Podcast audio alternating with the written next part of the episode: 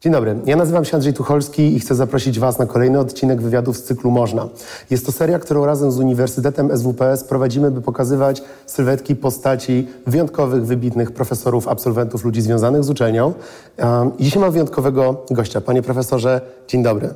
Witam serdecznie. Moim gościem jest profesor Jerzy Hausner, poseł na Sejm, minister, wiceprezes Rady Ministrów, członek Rady Polityki Pieniężnej. to wszystko było. To wszystko było. Właśnie do tego Wszystko zmierzam. jest zamknięte. I teraz człowiek, który, proszę nie poprawić, jeśli się mylę, chce spojrzeć na firmy, na ekonomię bardziej humanistycznym okiem.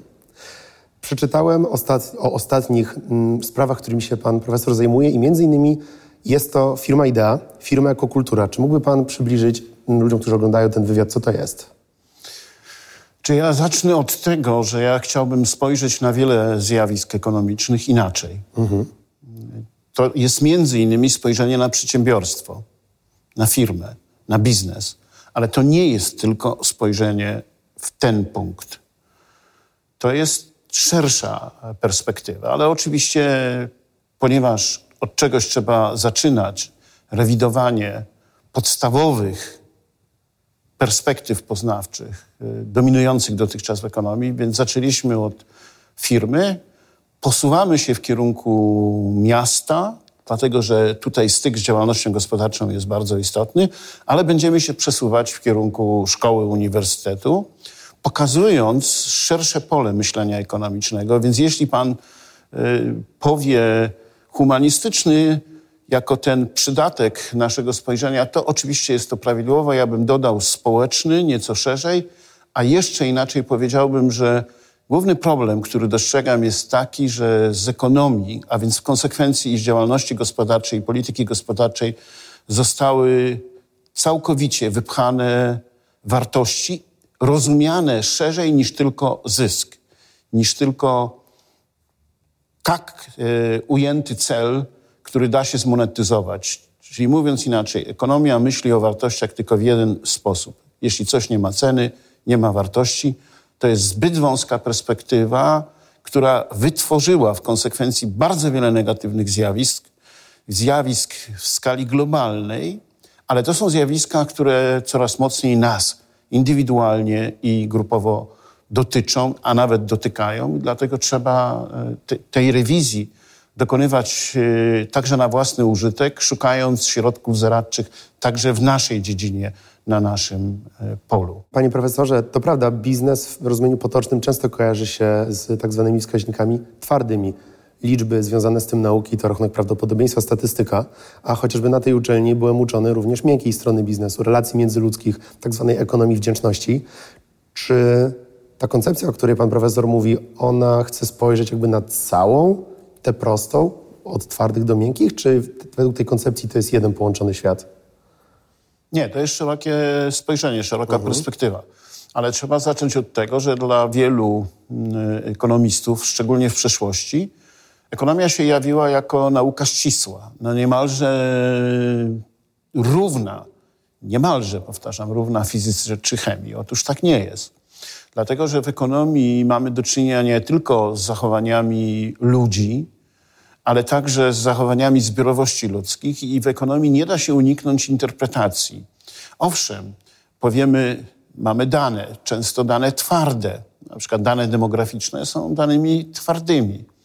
No, twarde dane mm, pochodzą z giełdy. E, W związku z tym można powiedzieć, owszem, operujemy twardymi danymi, ale jednak cokolwiek byśmy nie zrobili, musimy te dane interpretować. I to, jak je interpretujemy, to już jest kwestia znaczenia, sensu, a więc tego wszystkiego, co my jako ludzie temu nadajemy. Ekonomia nie jest y, nauką o jakichś żelaznych prawach, takich prawach jak prawo OMA. To tak nie działa.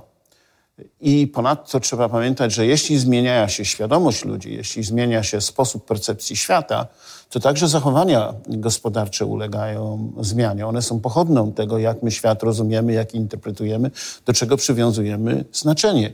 Jeśli dzisiaj jest łaknienie wartości, jakby ludzie zagubili się w tych swoich postawach konsumpcyjnych i zaspokajaniu konsumpcji, potrzebują czegoś innego i to ludzie w różnym wieku i w różnych miejscach na świecie. I to poszukiwanie wartości jest coraz mocniejsze. to znaczy, że również w działaniu ekonomicznym y, będzie następowała rewizja, czyli i twarde, i miękkie. Istota tego, co my proponujemy jako nowe spojrzenie, polega na tym, jak zinterpretujemy relacje pomiędzy tym, co jest twarde, a tym, co jest miękkie. Jednym z takich zagadnień, którym mocno się zajmujemy i także od strony aplikacyjnej, jest relacja pomiędzy aktywami materialnymi i aktywami niematerialnymi firmy. Po angielsku tangible and e, intangible assets. I ta relacja jest fundamentalnie ważna dla wszystkich tych firm, które stosują nowe technologie, które zaczynają działać już w gospodarce cyfrowej, aczkolwiek nie mogą nie mieć podstaw materialnych swojej działalności. I tutaj nie tylko jest ważne to, czy ja mam jedno i drugie, e, nie tylko jest ważna proporcja pomiędzy jednym a drugim, ważne jest też to, jak to jest powiązane, jak to na siebie oddziaływuje. I to powoduje natychmiast inne spojrzenie na to, kim jest pracownik. Dlatego, że jeśli przywiązujemy takie znaczenie do e, aktywów niematerialnych, i to one dzisiaj w 80 paru procentach decydują o wartości firmy, to znaczy, że musimy popatrzeć na pracownika w taki sposób, że to, co najcenniejsze w firmie, wieczorem idzie do domu. Tak? To znaczy, jak nie dostrzeżemy tego faktu, to jakby pomijamy, pomijamy często zresztą w księgach rachunkowych. To znaczy, znacząca część aktywów firmy nie jest w bilansach firm w ogóle uwzględniana, bo nie mieliśmy dość świadomości, by uzmysłowić sobie, tę relację, która jeśli kładziemy nacisk na to, co jest niematerialne, pozamaterialne, często nie ujawniane wprost, a kryje się w ludzkich motywacjach, w ludzkiej chęci współdziałania lub braku tego współdziałania, w odwzajemnieniu lub braku odwzajemnienia zaufania i gotowości do wspólnego dzielenia się, no to wtedy ta firma będzie oczywiście o wiele gorzej działać. Jak w ogóle zacząć proces rozumienia, szanowania, brania pod uwagę takich zmiennych, na przykład jeśli chcielibyśmy wdrożyć tę koncepcję do jakiejś większej firmy, jakiejś korporacji? Ja wspomniałem o tych aktywach materialnych i niematerialnych, dlatego że to wiąże się z innym spojrzeniem na problem własności intelektualnej. Tradycyjne spojrzenie jest takie, że staramy się chronić to, co wytwarzamy w firmie, staramy się chronić własność intelektualną, na przykład przez patentowanie e, różnych naszych intelektualnych osiągnięć. E, no ale widać wyraźnie, że nakłady, które ponosimy na patentowanie, szczególnie w dużych firmach, w stosunku do efektów, które osiągamy, na przykład sprzedając licencje, są coraz wyższe. To znaczy, że efektywność tego procesu jest y, słabnąca. Ponadto pojawia się szereg negatywnych zjawisk, na przykład zjawisko troli patentowych, a więc osób, które patentują różne rozwiązania po to, by uniemożliwić działania różnym podmiotom gospodarczym, po czym oczywiście handlują tymi swoimi patentami, nigdy nie próbując czegokolwiek wytworzyć.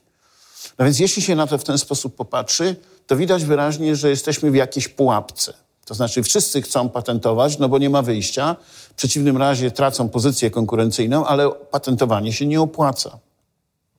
My proponujemy w związku z tym, jeden z moich y, młodszych kolegów, pan dr Bartłomiej Biga, opracował koncepcję, która nazywam, on tak nazwał, ukierunkowaną dyfuzją, czyli pewnym sposobem postępowania, który na określonych warunkach, to nie jest patent, to nie jest licencja, udostępniamy zasoby, swoje, ale za współpracę, za współdziałanie, za ich wspólne dalsze rozwijanie i dzielenie się korzyściami z tego wspólnego rozwijania. I oczywiście trzeba teraz całkowicie inaczej spojrzeć na to, co dawniej chroniliśmy, a teraz chcemy udostępnić. To znaczy, nie chodzi o to, żeby to było open source, powszechnie dostępne bezwarunkowo, no bo byśmy na tym tracili ale zamiast ochrony i uniemożliwiania korzystania chcemy się dzielić na określonych warunkach, to zmienia znacząco perspektywę, ale wtedy pytanie brzmi, a jak dojść do takiego sposobu postępowania? Ja niedawno o, o tym rozmawialiśmy w Gdańsku i jeden z prezesów e, no, dużej, stosunkowo dużej polskiej firmy, w każdym razie największej firmy, która produkuje zabawki w Polsce, Powiedział, wie pan, ja wiem, co miałbym robić, kiedy już będę miał taką firmę, ale jak taką firmę zacząć tworzyć? Tak? Dokładnie. Ja mu wtedy odpowiedziałem, wie pan, nie da się opracować takiej formuły dla każdej firmy. Każda firma musi znaleźć tę formułę dla siebie. Ale jest jedna rada. Jeśli pan chce mieć firmę, która jest zdolna do generowania wiedzy, zdolna do generowania kreatywnych rozwiązań, zdolna do takiego współtworzenia wartości intelektualnej z innymi, to pierwszą rzecz, którą pan musi mieć, to jest to, żeby pana pracownicy wnosili wkład do tego. To znaczy, żeby byli nie tylko potrafili, ale byli gotowi. I wie pan, jaka jest na to odpowiedź? Jeśli pan chce, żeby oni wnosili twórczy wkład do rozwoju pana firmy, to niech pan przede wszystkim zacznie od tego, by zastanowić się, co pan ma zrobić, żeby oni się rozwijali. Jeśli pan zadba o to, żeby się oni rozwijali, nie tylko zarabiali, bo oczywiście trzeba ludziom za godnie, godziwie płacić za ich pracę, ale jeśli pan zadba o to, żeby się oni rozwijali, to pan zaczyna ten proces tworzenia właśnie firmy, która będzie do tego zdolna. Czyli punktów wyjścia, w zależności od tego, o jakim zagadnieniu mówimy, jest bardzo wiele. Bo to nie jest jedyne zagadnienie. Inne zagadnienie to jest to, jak finansujemy swoją działalność. Czy finansujemy transakcyjnie, czy finansujemy relacyjnie, czy budujemy jakieś relacje z partnerem finansowym, ale w konsekwencji dzielimy się korzyściami, które z tego finansowania jest, czy też nas nie interesuje. Ważne, czy ktoś nam zaoferuje kapitał, a my sami zrobimy z niego użytek. Dotychczas dominowało właśnie takie bardzo transakcyjne podejście. Ale widać wyraźnie, że ono nie buduje długiej perspektywy rozwoju firmy i powoli wszyscy zaczynamy myśleć o tym, żeby budować bardziej partnerską relację w zakresie finansowania. To jest trudny proces, ale na końcu okaże się o wiele opłacalny dla firm, które potrafią tak, tak robić. Wspomniał Pan o tym, jakie kroki powinny zostać podjęte wewnętrznie, wewnątrz jakiegoś przedsiębiorstwa, które chce być być może nie nawet, jeszcze nie wiemy, czy lepsze. Ja prywatnie zakładam, że lepsze, ale na pewno bardziej dostosowane do przyszłych wymagań. A czy ma Pan jakąś opinię na ten temat, jakby wyglądał problem tego, że firmy często sobie nie ufają nawzajem? W ogóle problemem jest to, że my sobie nie ufamy e, nawzajem, a w Polsce jest to dramatyczne, e, dramatyczna kwestia. To znaczy, jeśli nasze zaufanie ogranicza się do bardzo wąskiego kręgu, kręgu rodzinnego i kręgu przyjacielskiego, no to oczywiście potrafimy osiągnąć i zrobić to, co zależy od tego kręgu. No ale jeśli tak naprawdę nasze osobiste osiągnięcia wymagają stworzenia warunków szerszych, no to, to już jest poza zas naszym zasięgiem. Ja zawsze mówię, Polacy sobie świetnie poradzili z, ze swoimi domami, mieszkaniami. Tak? A jak wyglądają drogi? No, dróg się nie da zrobić w kręgu rodzinnym. Być może drogę dojazdową na jakimś osiedlu, no, jeśli jest kilka domków jednorodzinnych, możemy się dogadać i sobie to załatwimy, tak? No, ale nie załatwimy w ten sposób autostrad, nie załatwimy całej wielkiej komunikacji, która kuleje, a bez tego to, co osiągamy indywidualnie, także ma ograniczone, e, ograniczoną wartość i daje nam ograniczone możliwości rozwojowe. W związku z tym to jest problem poważniejszy. Tylko pytanie brzmi, na czym polega uzyskiwanie tego wzajemnego zaufania? Chcę wyraźnie powiedzieć, że to zaufanie nie rodzi się na zasadzie powiedzenia ja ci ufam, ty mi ufaj, tylko ono powstaje w wyniku pewnych interakcji, które polegają na tym, że najpierw to, to zaufanie jest ograniczone, jednak prowadzi nas do podjęcia wspólnego działania, bo najpierw musimy jednak trochę sobie zaufać, skomunikować się. Już podjęcie komunikacji, zwłaszcza jeśli jest to komunikacja biznesowa, której ja muszę powiedzieć, czym, co ja mam, czym dysponuję, już wymaga pewnego rodzaju otwarcia.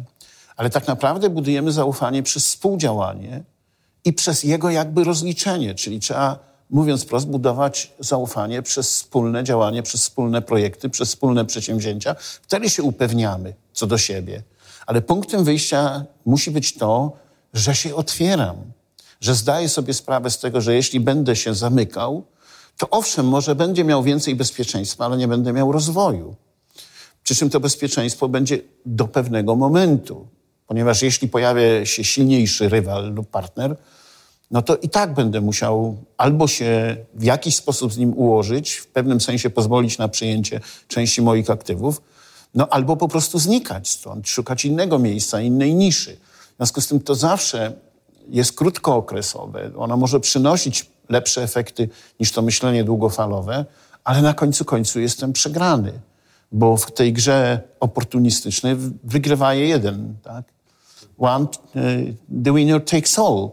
I oczywiście, jeśli ktoś ma taką ambicję, by dominować nad wszystkim i nie liczyć się z wszystkimi, niech próbuje. Tak?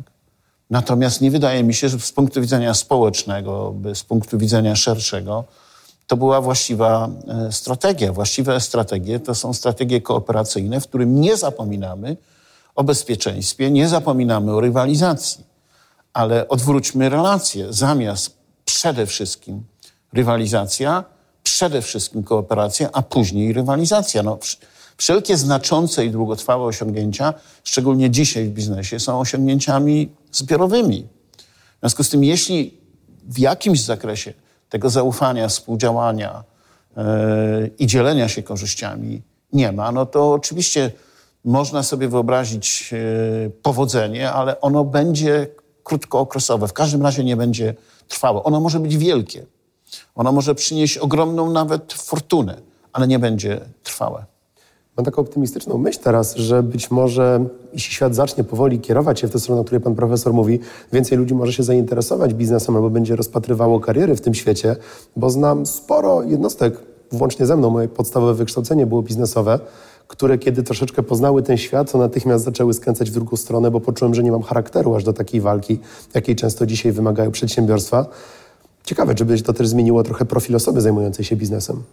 Znaczy, wie pan, to jest tak, że nie wszyscy musimy mieć e, gen przedsiębiorczości. E, ponieważ gen przedsiębiorczości to jest e, także gen ryzyka. E, nie wszyscy mamy to w sobie, że chcemy, jesteśmy gotowi. Nie wszyscy jesteśmy pionierami. Tak? Wiadomo, że ci pionierzy biorą na siebie duże ryzyko, ale jeśli osiągną swój cel, przechodzą do historii.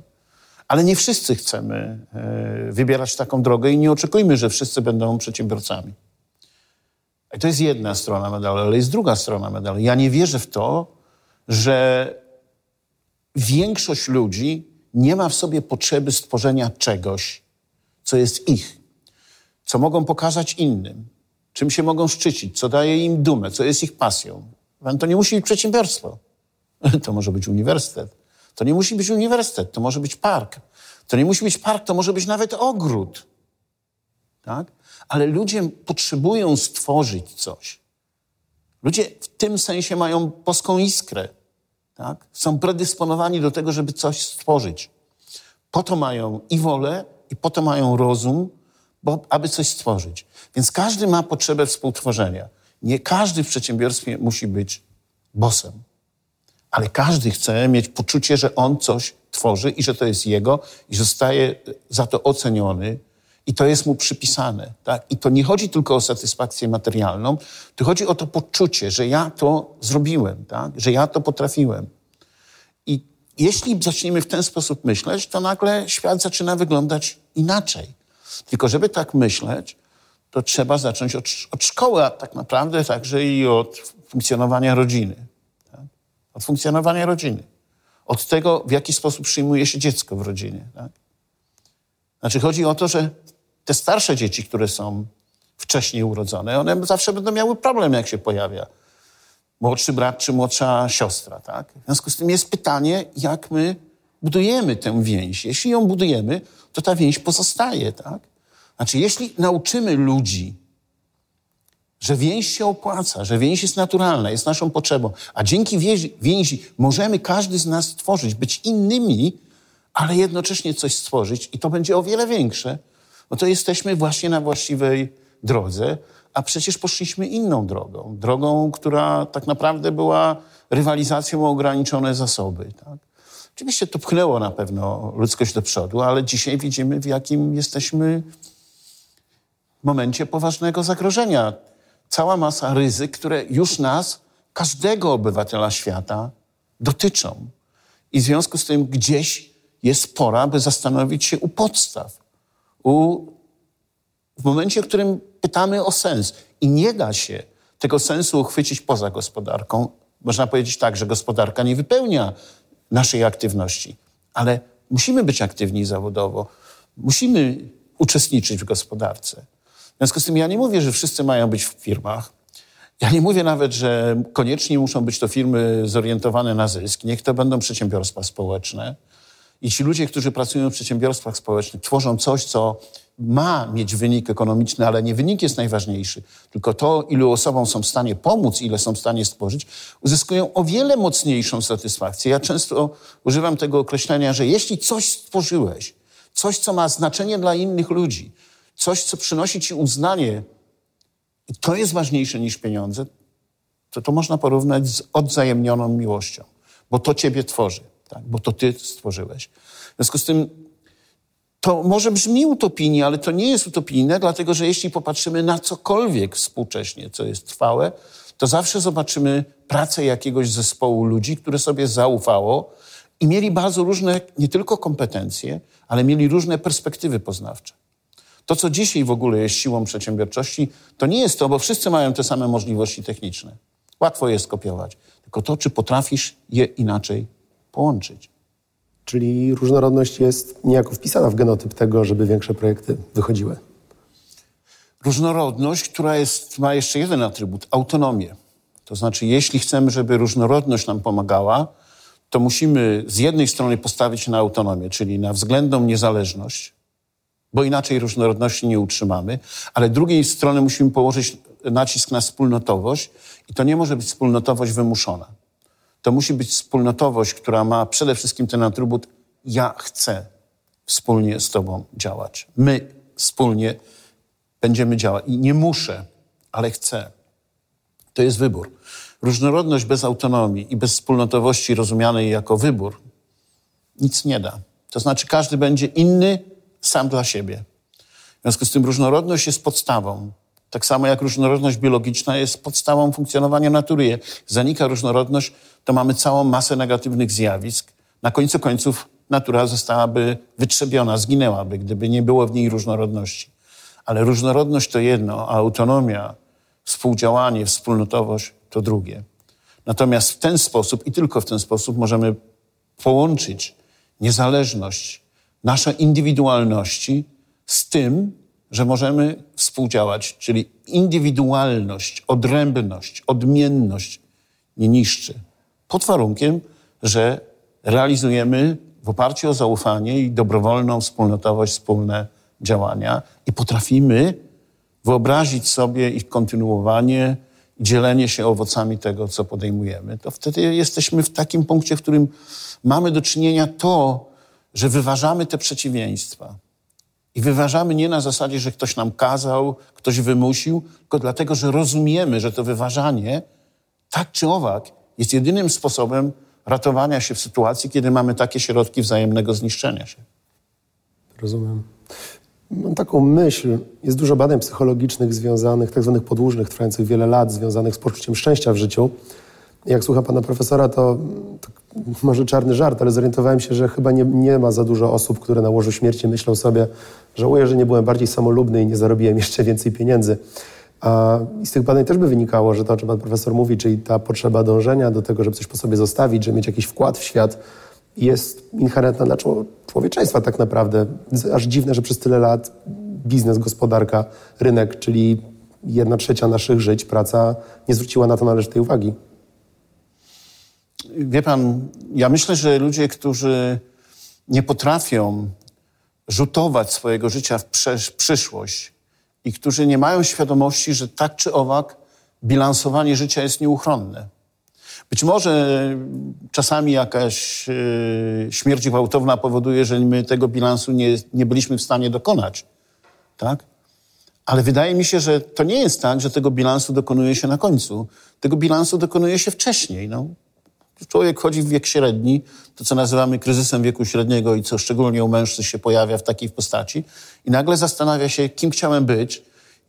E, gadaliśmy z kolegami, świat należał do nas, chcemy go zawojować i co?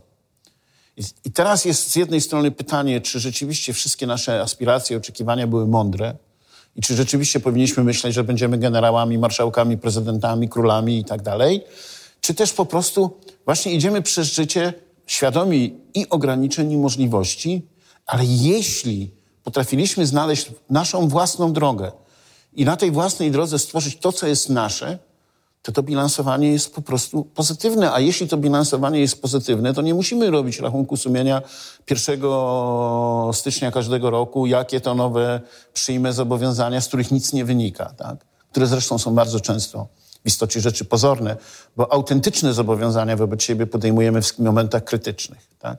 Nie ma życia, w którym takie momenty krytyczne by się z różnych powodów nie pojawiały. Tylko chodzi o to, czy jesteśmy do tego przygotowani, czy jesteśmy, mówiąc wprost, wewnętrznie i moralnie dojrzali do przyjmowania odpowiedzialności za własne życie. Przy czym przyjmowanie odpowiedzialności za własne życie zawsze oznacza przyjmowanie współodpowiedzialności za innych, bo nie ma życia samotniczego, no chyba, że ktoś chce być pustelnikiem, no to oczywiście w ten sposób on koresponduje z innymi, tylko w takim sferze komunikacji która jest y, komunikacją modlitwy, komunikacją refleksji, e, ale na ogół my takiego trybu nie przyjmujemy, takiej formuły. W związku z tym, tak czy owak, chcąc przyjąć odpowiedzialność za własne życie, musimy przyjąć współodpowiedzialność za innych, szczególnie tych, którzy od nas zależą, szczególnie za własne dzieci, za własne rodziny. Ale wydaje mi się, że to właśnie pozwala nam zawsze, w każdym momencie nawet jak spotykamy sytuację absolutnie krytyczną i kryzysową, znaleźć sobie siłę. Tak, ale to mi się nie udało, lecz ile mi się udało, to mam, to jest trwałe. To jest to, co ja mogę innym pokazać, ale przede wszystkim sobie. Tak? I tu nie chodzi o takie pozorne osiągnięcia, tak? że ja pokażę swój pity, ile, e, ile zarobiłem, bo na końcu końców to się w ogóle nie liczy. To się nie liczy, to nie działa w ten sposób, tak? To wszystko jest dobre, jak jesteś zdrowy, jak wszystko ci się układa, ale w pewnym momencie, jak zaczyna ci się sypać, to to, co się liczy, to jest to, co naprawdę zrobiłeś. Tak? Co potrafisz jeszcze dalej zrobić. Bo czasami się zagnałeś tak, w tym zarabianiu pieniędzy, że już nic innego nie potrafisz zrobić, a ta możliwość nagle ci jest odbierana, bo rywal jest skuteczniejszy, bo straciłeś pracę lub cokolwiek innego. Ale przy okazji pan zaczął mówić o rzeczy bardzo ważnej, mianowicie o szczęściu. I oczywiście to nie jest tylko kwestia zwracania uwagi przez psychologów, a coraz częściej psychologowie zwracają uwagę, że szczęście nie zależy od powodzenia materialnego. Oczywiście bez pewnego poziomu powodzenia materialnego trudno sobie wyobrazić realizowanie innych możliwości. Więc to nie jest tak, że to jest całkowicie nieważne. Tak, że ascetyzm jest yy, jedyną rozsądną postawą. Ale jednak samo ograniczanie się ma tutaj głęboki sens. Jednakże gdy mówimy o szczęściu, to mówimy tak naprawdę o sensie życia, bo jeśli nie powiemy o sensie życia, to nie powiemy o jakości życia. A dzisiaj ekonomiści sami uważają, że problem jakości życia nabiera fundamentalnego znaczenia.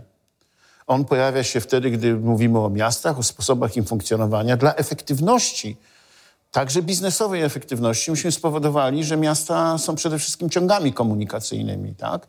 Wszystko miało być szybciej, wszystko zostało podporządkowane samochodom. Ale ludzie w takich miastach wcale nie są szczęśliwi. Ludzie w miastach potrzebują czegoś, co jest właśnie przestrzenią wspólną, przestrzenią, w której mogą czuć się bezpiecznie, chodzić po ulicach, zaglądnąć w każdy kąt. To oczywiście da się stworzyć, tylko trzeba inaczej po prostu pomyśleć. I są dzisiaj miasta, takie jak Vancouver, które w ogóle zmieniły swoją filozofię, już nie mówią o wzroście. Już zwracają uwagę, że nie jest ważne to, czy miasto się rozrasta, tylko czy jakość życia w nim rzeczywiście jest podnoszona. Zresztą w moim Krakowie prezydent Majchrowski mówi: dość, nie będziemy rozszerzać granic miasta. My tego nie potrzebujemy. Kraków, ludzie tego nie pamiętają. Sto kilkanaście lat temu miał 5 kilometrów kwadratowych, teraz ma 500 kilometrów kwadratowych. I czy to oznacza, że ludzie są szczęśliwsi, że się lepiej im żyje? Pewnie mają więcej możliwości, to prawda. Ale te możliwości się niekoniecznie mm, przekuwają na... Jeśli tyle czasu spędzamy w samochodach, jeśli tyle czasu się wściekamy, że nie możemy dojechać, to po co nam to wszystko? Te pytania trzeba stawiać. Ja nie mówię, że odpowiedzi są jasne, ale jakość życia, a więc też inne miary powodzenia ekonomicznego, te miary, które odnoszą się do rozwoju, a nie do wzrostu. Ja nie jestem ekonomistą, który powie, wzrost jest nieważny i nie może, możemy sobie to pominąć. Ale wzrost nie jest najważniejszy, ponieważ środki nie są ważniejsze od celu. Piękny wniosek. Panie profesorze, bardzo dziękuję za rozmowę. Także bardzo dziękuję.